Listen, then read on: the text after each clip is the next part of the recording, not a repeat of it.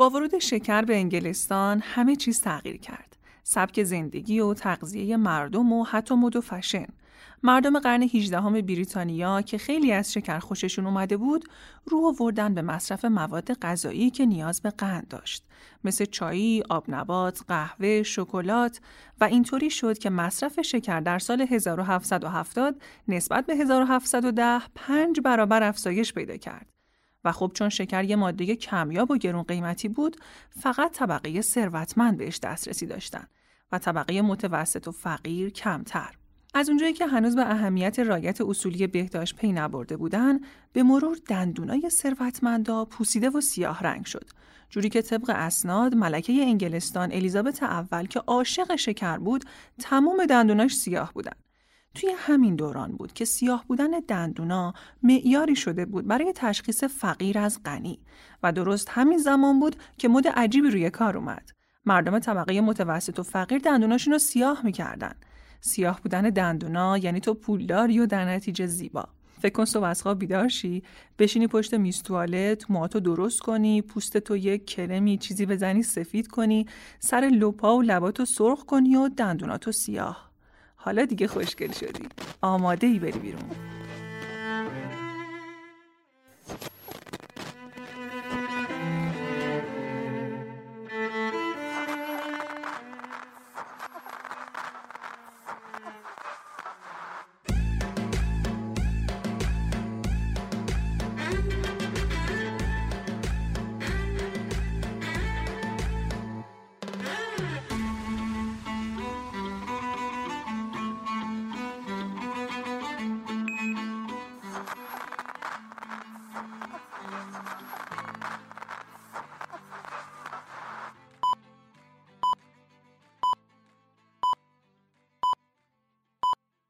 نام خدای رنگین کمان. سلام من نگینم و اینجا اپیزود 11 همه پادکست دندان پزشکی اورالپیه. این اپیزود رو تقدیم می‌کنیم به مردم داغ دیده وطنمون ایران. جوان می‌زنم به روی زخم برتنم فقط به حکم بودنم که من زنم زنم زنم. چو هم صدا شویم و پا به پای هم رویم و دست به دست هم دهیم و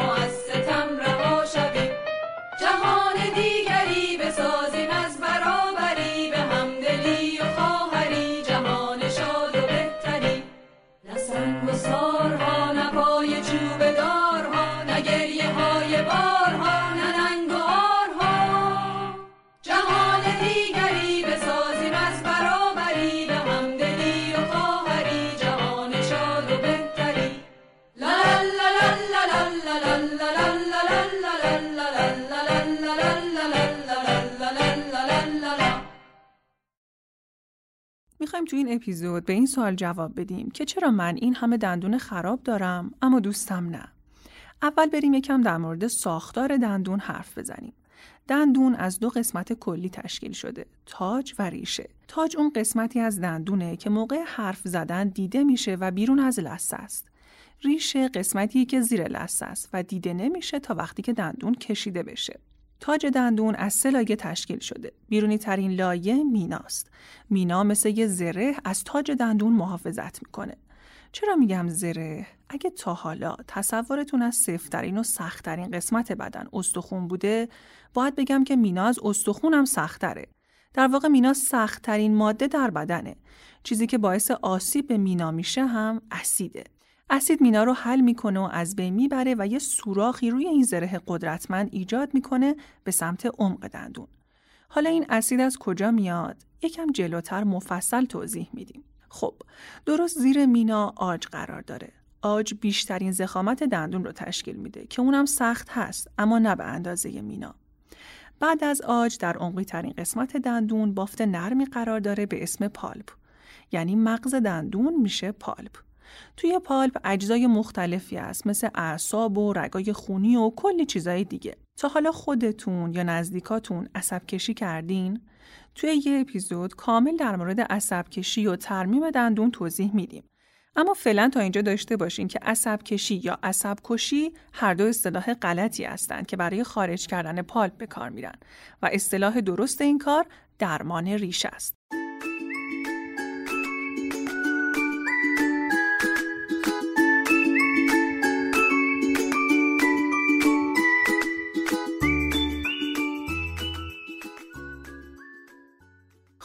پس تاج به اون قسمت از دندون که توی استخونه و در دهان با چشم دیده نمیشه میگن ریشه.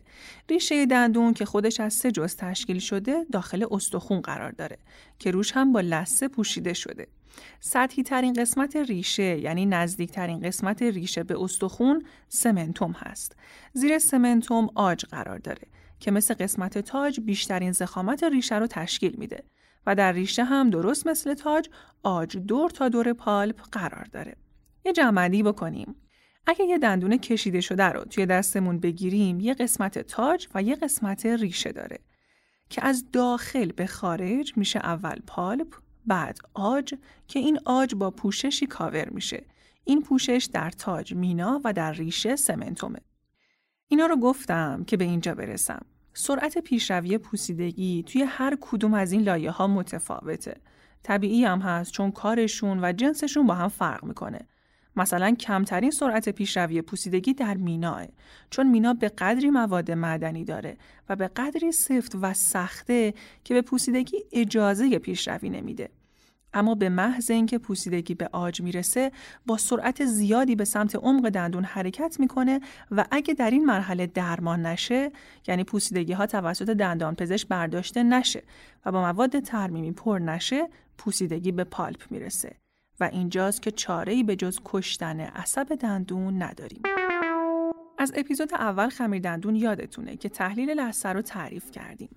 افرادی که دچار تحلیل لثه هستن لثهشون عقب نشینی کرده و قسمتی از ریشه از زیر اون اومده بیرون و حالا در ارتباط با محیط دهانه. ریشه مینا نداره به جایش سمنتوم داره. سمنتوم هم کارش محافظت از دندون نیست و نسبت به مینا بافت نرمی داره. پس پوسیدگی با سرعت زیادی ازش عبور می‌کنه و می‌رسه به آج و بعد هم به پالپ ریشه. پس تا زمانی که مینا سالمه خیال راحتیم که به خوبی از دندون محافظت میشه. اما زمانی که جایش سوراخ یا شکسته بشه یا حتی به دلیل تحلیل لسه ریشه به محیط دهن راه پیدا کنه دیگه نگران وقوع پوسیدگی میشیم.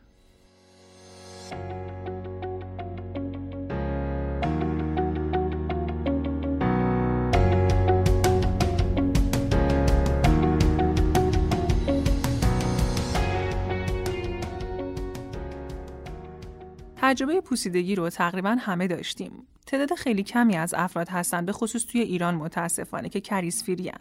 یعنی همه دندوناشون سالمه و هیچ پرکردگی یا پوسیدگی ندارن. بچه که بودیم می‌گفتن دندون تو کرم خورده برا همین سیاه شده. اما علت واقعی پوسیدگی گونه هایی از باکتری ها هستن. به خصوص گروهی به نام استرپتوکوک موتانس. این باکتری ها به دندون میچسبن و از مواد قندی که ما می‌خوریم و خورده هاش توی محیط دهانمون باقی میمونه به عنوان غذا استفاده می‌کنن. وقتی این مواد قندی رو برای تولید انرژیشون تجزیه می‌کنند، اسید به عنوان محصول جانبی تولید میشه. خب چند دقیقه پیش من گفتم که چیزی که مینای به اون محکمی رو از بین می‌بره اسیده. در حالت عادی و نرمال پهاش بزاق 7 دو دهمه. توی رنج پهاش هرچی عدد بزرگتر بشه یعنی بره به سمت 14 محیط بازیتر و قلیایی تر شده. و هرچی عدد کوچیکتر بشه یعنی محیط اسیدی تر شده. با این تفاسیر در حالت نرمال پهاش بزاق در وسط طیفه. پس خونساه پهاشی که می‌تونه باعث حل شدن مینا بشه حدود پنج و نیمه.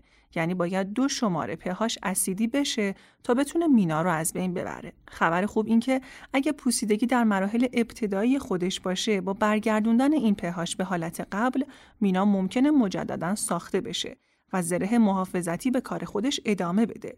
اما خبر بعد این که اگه این وضعیت ادامه پیدا کنه و پوسیدگی از مینا بگذره با رسیدن پوسیدگی به آج انحلال دندون می‌تونه در پهاش های بالاتر هم اتفاق بیفته یعنی پهاش 6 و دو دهم. یادتونه تو علوم دبستان بود فکر کنم یه مثلثی کشیده بود وسطش نوشته بود آتش. سه تا زل داشت. اکسیژن گرما ماده سوختنی.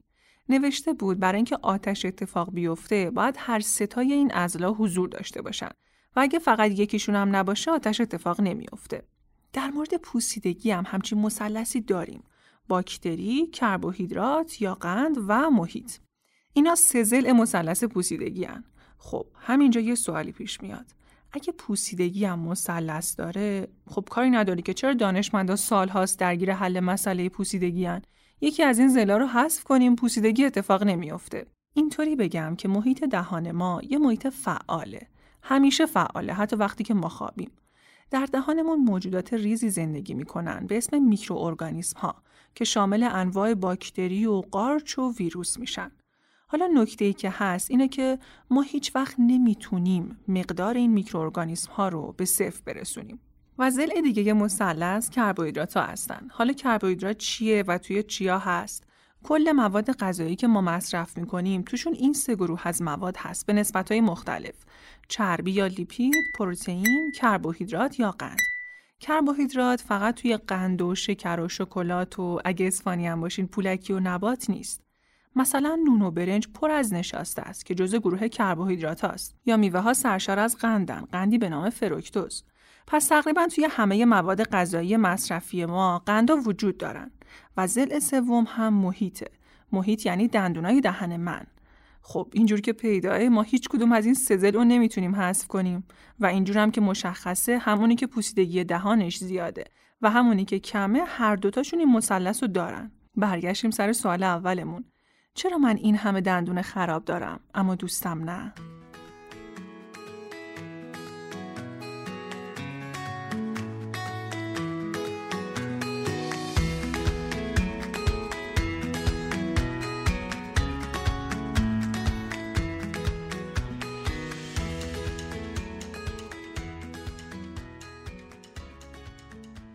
پهاش بزاق در حالت نرمال هفت و دو دهمه.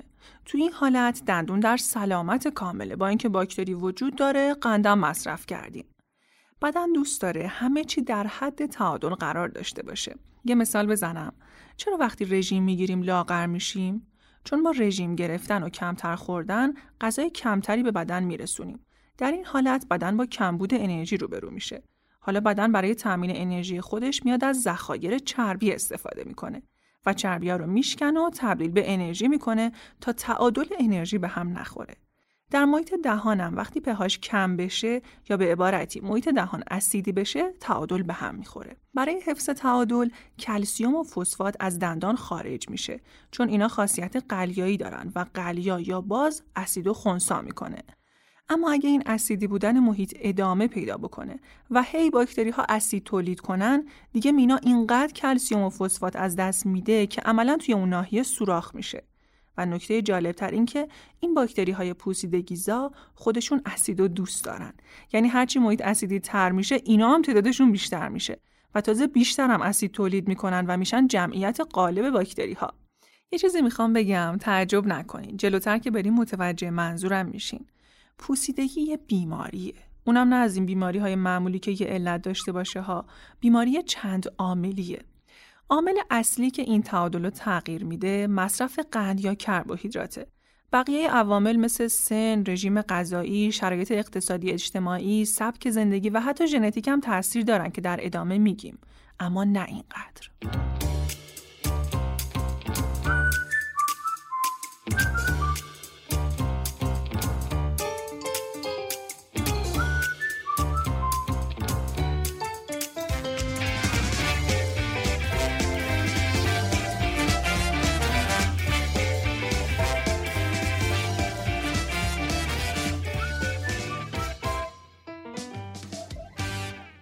گفتمان عاطفی. سلام عاطفه. سلام. آتی با این کربوهیدرات ما چه کنیم؟ خب مسلما نمی‌تونیم مصرفش رو صفر کنیم تا پوسیدگی اتفاق نیفته. اما می‌تونیم مدیریتش کنیم. یعنی اینکه فرکانس مصرف رو کم کنیم. به جای اینکه ده بار در روز مواد قندی مصرف کنیم سه بار مصرف کنیم. چون هر بار که ما مواد قندی می‌خوریم غذا به باکتری ها میرسونیم و اونها هم تزیهش می‌کنن و اسید می‌سازن.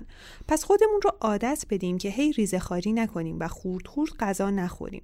بلکه اون حجم از غذایی که می‌خوایم مصرف کنیم رو در مثلا سه وعده استفاده کنیم. پس تعداد بارهای کمتری دندونا رو در معرض اسید قرار میدیم و کمتر میپوسن. پس تعداد بارهای مصرفه که مهمه. آره این شایع ترین عامل پوسیدگیه اما علتهای دیگه هم هست. مثلا دندونای نامرتب. وقتی دندونا مرتب توی قوس قرار نگرفته باشن گیر جرم و پلاکشون بیشتره و در نتیجه پوسیدگیشون. و اینکه self cleaning شون هم کمتره. دقیقا. self cleaning یعنی وقتی دندونها در قوس قرار گرفته باشن طی پروسه جویدن خودشون خود به خود تا حدی تمیز میشن. دندونایی که نامرتبن self cleaning شون کمتره. به علاوه اینکه نخ دندون کشیدن و مسواک زدنشون هم مشکل تر و مورد بعدی؟ مورد بعدی بزاقه. بزاق. آی آی آی. آره. ببین نگین همه این کسایی که نقص بزاقی دارن حالا به هر علتی. علتش هم بگو. آره میگمشون همه این کسایی که نقص بزاقی دارن توی ریسک بالاتری برای پوسیدگی قرار دارن. چون بزاق با ترکیباتی که داره و غلظت مناسبش باعث پیشگیری از پوسیدگی میشه. بزاق سرشار از کلسیوم و فسفره. با خاصیت رقیق کنندگی و buffering یعنی خونساسازی باعث کاهش سرعت پیشرفت صدمه به دندون میشه. یا حتی می‌تونه دندون رو ترمیم بکنه. به عبارتی بزاق از مینای دندون در طول زندگی محافظت می‌کنه و بدون بزاق یه جاهایی از دندون دچار پوسیدگی میشه که در حالت عادی اصلا نمیپوسه. حالا یه سری عواملی باعث خشکی دهان میشن. باعث میشن بزاق مقدارش کم بشه. مثلا کسایی که رادیوتراپی سر و گردن کردن کسایی که مشکل در قدرت بزاقی یا مجرای قدرت بزاقی دارن. افزایش سن، تنفس دهانی، بیمارای مبتلا به قند یا دیابت یا بعضی از بیماری های ژنتیکی و یا حتی مصرف بعضی از داروها. چون بعضی از بیمارا میگن یه مدتی حس می‌کنم دهنم خشکه. بعد بررسی که می‌کنیم می‌بینیم از عوارض جانبی داروهاشونه. و خیلی هم شاید اصلا اینو ندونن. همینطوره. داروهای کم کننده بزاق مثل ضد افسردگی ها، آنتی ها یا ضد حساسیت آره. آنتی هیستامین یا ضد حساسیت داروهای ضد فشار خون داروهای اشتها آور داروهای ضد احتقان داروهای گشاد کننده عروق داروهای شل کننده عضلات و ضد میگرن ها آتی اینقدر نقش بزاق کلیدی و مهمه که کسی که کمبود جریان بزاق داره اغلب پوسیدگی های فعال داره و در مقابل کسی که جریان بزاقش بیش از حد متوسطه نسبتا بدون پوسیدگی آره یکی از آزمایش هایی که می‌تونیم توی خونه انجام بدیم تا بفهمیم جریان بزاقمون چطوره اینه که لب پایینمون رو به سمت بیرون بکشیم و قسمت داخلیش رو خوش کنیم ترجیحاً با گاز. بعد زمان می‌گیریم که ببینیم کی تر میشه. اگه زیر سی ثانیه ترشه یعنی جریان بزاق طبیعیه. کلا هم جریان بزاق نرمال یا حتی متوسط هم اوکیه و مشکلی ایجاد نمی‌کنه. مشکل وقتی پیش میاد که بزاق کم باشه. پس اگه این تر شدن لب پایین کمی بیشترم طول کشید نگرانش نشین. مورد بعدی وضعیت اقتصادی اجتماعیه. طبق مطالعات کودکانی که در فقر زندگی می‌کنن دو برابر همسالان ثروتمندتر خودشون دچار پوسیدگی میشن. حیولای فقر روی همه بخش زندگی ما داره اثر می‌ذاره. دقیقا. مورد بعدی رو ما خیلی می‌بینیم. چی رو می‌بینیم؟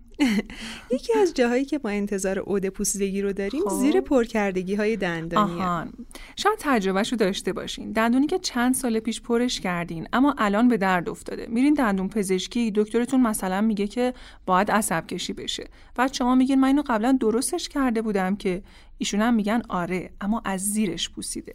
دقیقا. زیر پرکردگی ها به خصوص زیر کامپوزیت ما انتظار عود پوسیدگی رو خیلی داریم. کامپوزیت هم که توی اپیزود خمیر دندون توضیح دادیم که چیه و تفاوتش و کاربردش هم کامل گفتیم. اپیزود خیلی خوبی بود. آره. مورد بعدی حضور جسم خارجی در دهانه. مثل چی؟ مثلا براکت های ارتودنسی. براکت ها و سیم های ارتودنسی نگهدارنده های ارتودنسی دندان مصنوعی تیکهی یا پارسیل دنچر که این وسیله ها باعث افزایش گیر خورده های غذایی و تجمع پلاک میشن. و به خاطر همینم هست. به کسی که می‌خواد ارتودنسی بکنه یا می‌خواد دندون مصنوعی تیکه‌ای بذاره میگیم شما باید بیشتر از یه فرد معمولی که این وسیله ها توی دهنش نیست بهداشت رو رعایت کنید و مورد آخر ژنتیک. مامان و باباهایی که بچه هاشون پوسیدگی های فعال دارن تمایل دارن که عامل و مقصر اصلی ایجاد پوسیدگی رو ژنتیک بدونن. و میگن که پوسیدگی ارسیه یا ما هممون دندونمون همینجوره جنسش بده. اما شواهد علمی نشون میده که ژنتیک بر پوسیدگی تاثیر داره اما نسبت به عادتهای غذایی و عادات بهداشت دهانی و باکتری هایی که کودک از والدینش می‌گیره تاثیر حداقلی داره.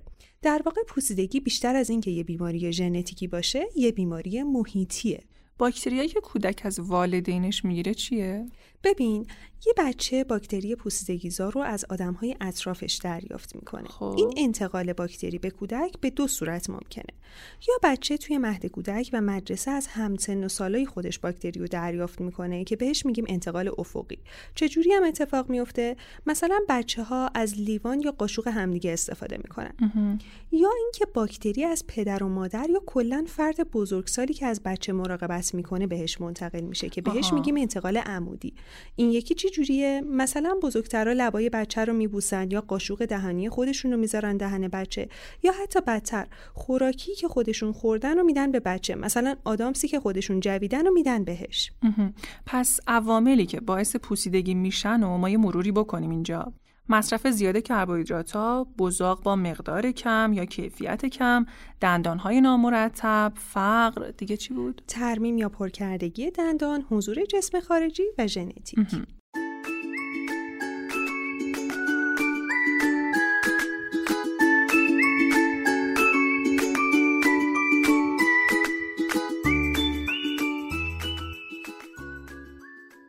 پوسیدگی نه تنها از یه فرد به یه فرد دیگه قابل انتقاله بلکه توی دهن خود فردم از یه دندون به دندون دیگه قابل انتقاله و حتی اون باکتری های بیماریزا از دندون به ایمپلنت هم منتقل میشن. یه باره بگو ما در برابرش بیدفاعیم دیگه پوسیدگی همه جوره داره پیش میره. آره واقعا اگه رهاش کنی که همه جوره پیش میره. اما ما بیدفاع هم نیستیم. ما کاری که باید بکنیم اینه که اجازه ندیم باکتری ها کارشونو بکنن. تنظیم رژیم غذایی. دقیقاً. همونطور که گفتم باید تعداد بارهایی که در روز کربوهیدرات می‌خوریم رو کم کنیم. من نمیگم اصلا شیرینی و شکلات نخوریم یا به بچه ها اصلا شیرینی و شکلات ندین. نه میگم که اگه مثلا خودتون حوس شکلات کردین یا بچه بهونه شیرینی گرفت بعد از غذا بهش بدین آها. نه یکی دو ساعت بعد چون هم اینجوری تعداد بارهایی که به باکتری ها غذا می‌رسه کم میشه یعنی به طور پیوسته مواد قندی در دسترسشون نیست هم به دلیل غذا خوردن قدرت بزاقی فعال شدن و بزاق بیشتری ساخته شده. پس شستشوی بزاق هم بیشتره این تنظیم رژیم غذایی و من می‌تونم بگم که از مؤثرترین روش های پیشگیریه. یه خانواده بیمارم بودن و دندونای همشون به شدت خراب بود. مامان بابا و سه تا بچه ها. توی جلساتی که می‌رفتن و میومدن من باشون صحبت می‌کردم به خصوص با مامان. من متوجه شدم که به شدت حله حوله خورن. چیپس و پفک و شیرینی و کیک و شکلات و اینجور چیزا تو خونشون همیشه هست و قطع نمیشه. خب کسی که به مقدار زیاد و تعداد دفعات زیاد از این حجم از کربوهیدرات داره استفاده می‌کنه دندونای خراب بیشتری داره نسبت به کسی که گوشت و لبنیات و سبزیجات و اینجور چیزا بیشتر مصرف می‌کنه و کمتر قندها به خصوص اونم قندهای ساده مثل شیرینی و شکلات مصرف می‌کنه. تا تو بحث رژیم غذایی هستیم من یه چیزی اضافه بکنم. سعی کنیم در طول روز بیشتر آب بخوریم تا دهنمون خشک نشه. به علاوه اینکه مصرف یه سری نوشیدنی ها رو کم کنیم. نوشیدنی های شیرین، آب میوه ها، نوشابه های گازدار یا در مورد بچه ها مایعات شیرین شده ای که میرزن توی شیشه شیر رو میدن دست بچه. مثلا آب قند یا چای شیرین میدن بهش. مصرف مداوم این نوشیدنی ها هم پیشرفت پوستگی رو به شدت افزایش میده. درسته. خانواده ها می‌تونن از کیک و شیرینی و نوشیدنی هایی که از شیرین کننده های غیر قندی درست شدن استفاده بکنن. مثلا زایلیتول یا استویا. اینا رو اگه بچشینشون شیرینن ها، اما از خانواده کربوهیدرات ها نیستن قندهای الکلی. به خاطر همین توسط باکتری های دهانی متابولیزه نمیشن. اون شیرین کننده که توی خمیر دندونا هستم از همین گروهه. شیرینی های رژیمی یا کسایی که رژیم کتوژنیک یا لو کرب می‌گیرن هم از همین شیرین کننده های غیر قندی استفاده می‌کنن. و یکی دیگه از روش های کنترل و پیشگیری پوسیدگی رعایت بهداشته. حداقل روزی یک بار نخ دندون و دو بار مسواک بزنیم. یکی تو کامنت های اپیزود اول نوشته بود کاش بهترین زمان مسواک زدن رو هم می‌گفتین. الان داریم میگیم حداقل روزی یک بار نخ دندون و دو بار مسواک بزنیم و یه نوبتش حتما قبل خواب باشه. چون وقتی میخوابیم خب چیزی که نمی‌خوریم خوابیم دیگه. از اون طرف هم تولید و ترشح بزاق به شدت کم میشه. پس عمل self-cleaning و شستشوی بزاق رو هم نداریم. باکتری ها از این فرصت استفاده می‌کنن و در مدتی که ما خوابیم 7 ساعت حدودا زمان دارن. قشنگ از خرده های قندی مواد غذایی که توی دهن و روی دندون باقی مونده استفاده می‌کنن و اسید تولید می‌کنن. اما اگه قبل از خواب نخ دندون و مسواک زده باشیم خرده های مواد قندی رو برداشتیم و چیزی در دسترس باکتری ها نیست. و لطفا از فلوراید استفاده کنید. خمیر دندون فلوراید دار بگیرین. دهانشویی فلوراید دار رو می‌تونید از همه داروخونه ها تهیه کنید. به دندون پزشکتون بگین دهانتون رو بررسی کنه و در صورت لزوم برای خودتون و بچه‌هاتون varnish فلوراید بزنه. چون تنها ماده ای که تا امروز کشف شده و می‌تونه از پوسیدگی پیشگیری کنه فلورایده اصلا ما یه اپیزود کامل به فلوراید و سمی بودن و خطرات و ترسایی که در استفاده ازش هست اختصاص دادیم. تا یه بار برای همیشه شفاف سازی کنیم ما این مسئله رو. بله. یه کار پیشگیرانه دیگه ای هم که میشه انجام داد fissure sealant یا شیار پوشه. روی سطح جونده دندون های آسیاب ما فرو رفتگی ها و برآمدگی هایی هست که در داخل این فرو رفتگی ها پوسیدگی اتفاق میفته چون گاهی به قدری باریکه که موهای مسواک هم واردش نمیشه. کاری که دندون پزشک می‌کنه اینه که این شیارها رو با ماده ای میپوشونه. اینجوری تصور کنین که شیار بین دو برآمدگی در دندون به شکل حرف وی هست.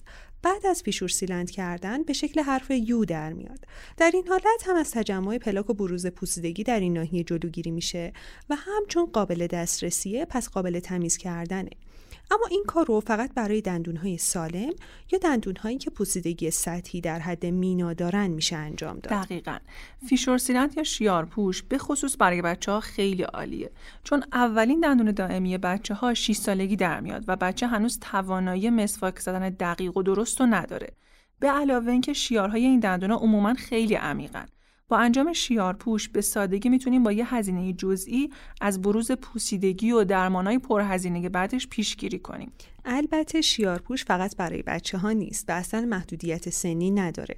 در هر سنی و برای هر تعداد دندونی که شرایطی که گفتیم رو داشته باشه میشه انجامش داد. آره من برای دختر خاله 20 ساله خودم انجام دادم. طی یه جلسه بدون تزریق بیهسی انجام میشه.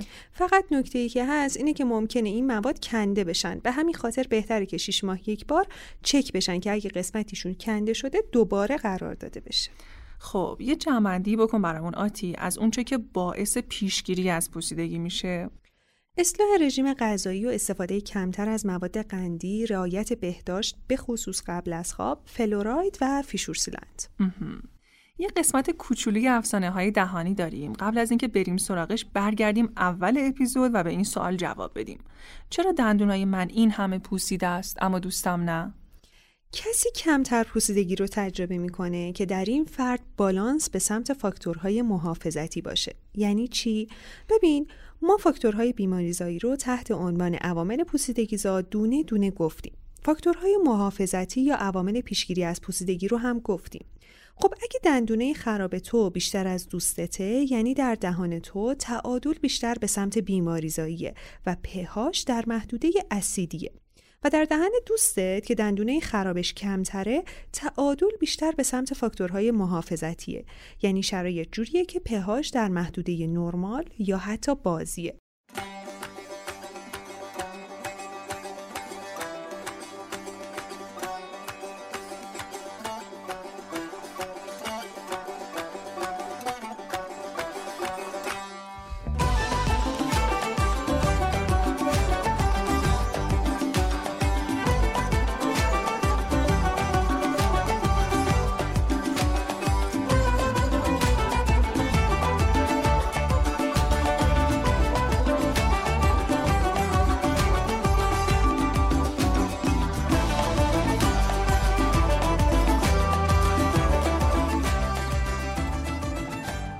افسانه های دهانی.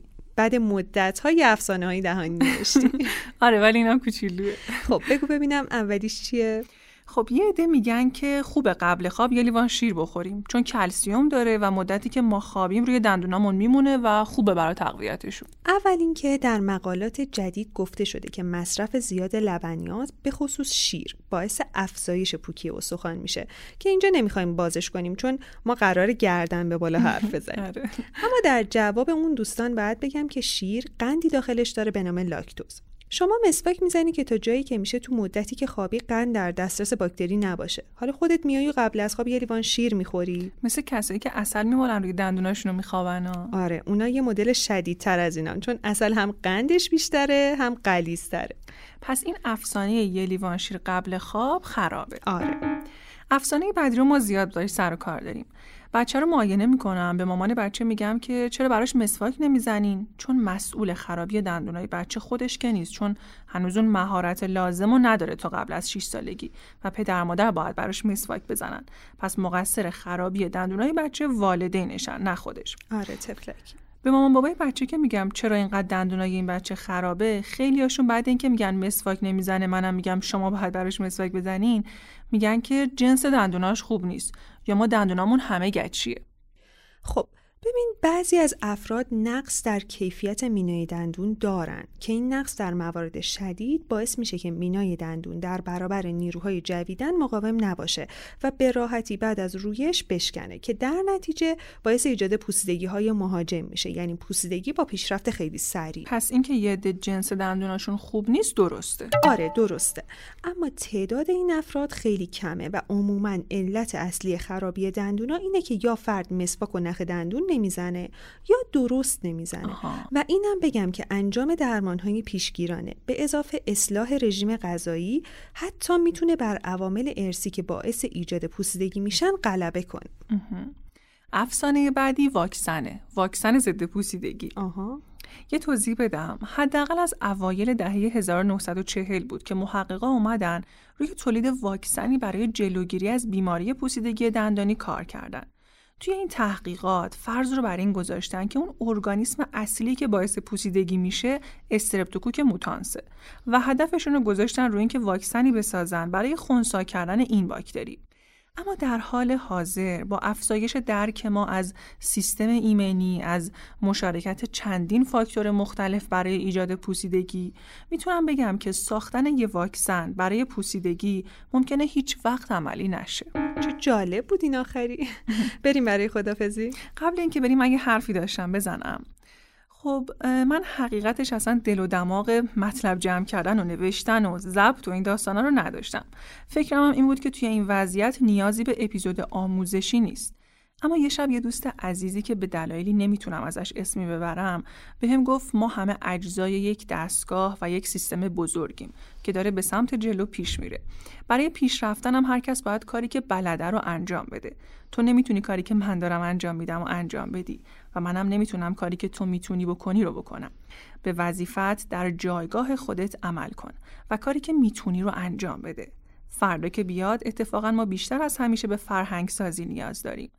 و کلی حرفای دیگه که منو به فکر فرو برد و یه نظرسنجی رو استوری کردم و در نتیجه تصمیم گرفتم که باز از نو شروع کنیم. این اون قدمیه که ما می‌تونیم برداریم OralP رو از همه پادگیرها Google Podcast، Apple Podcast، Castbox و یا هر اپلیکیشن دیگه که دارین می‌تونین بشنوین. اپیزود بعدی در خدمت خانم دکتر توانگر هستیم و در مورد لیزر برامون صحبت می‌کنن. سوالاتتون رو به دستمون برسونید. برای ارتباط با ما توی اینستاگرام پادکست دندان پزشکی رو سرچ کنید یا سرچ کنین oral دوتا underline P اگه هم ایمیل بازین به آدرس orall.podcast@gmail.com ایمیل بزنید. مثل همیشه از آگاهی تا سلامتی. زودی میای. من جاده رو برات صاف می‌کنم هرچی سرابر و پراب می‌کنم بیا بری من از رومین و بمبوس شنزار میدوم. جای کمرت شلاق می‌خورم. بیا بری بعد ما بارون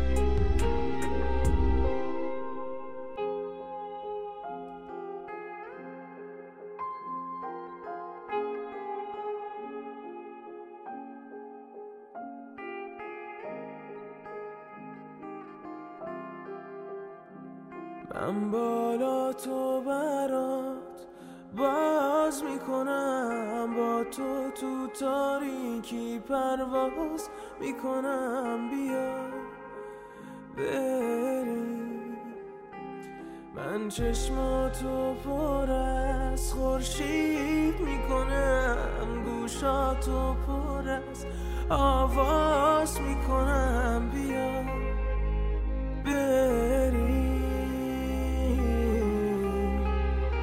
بعد ما بارون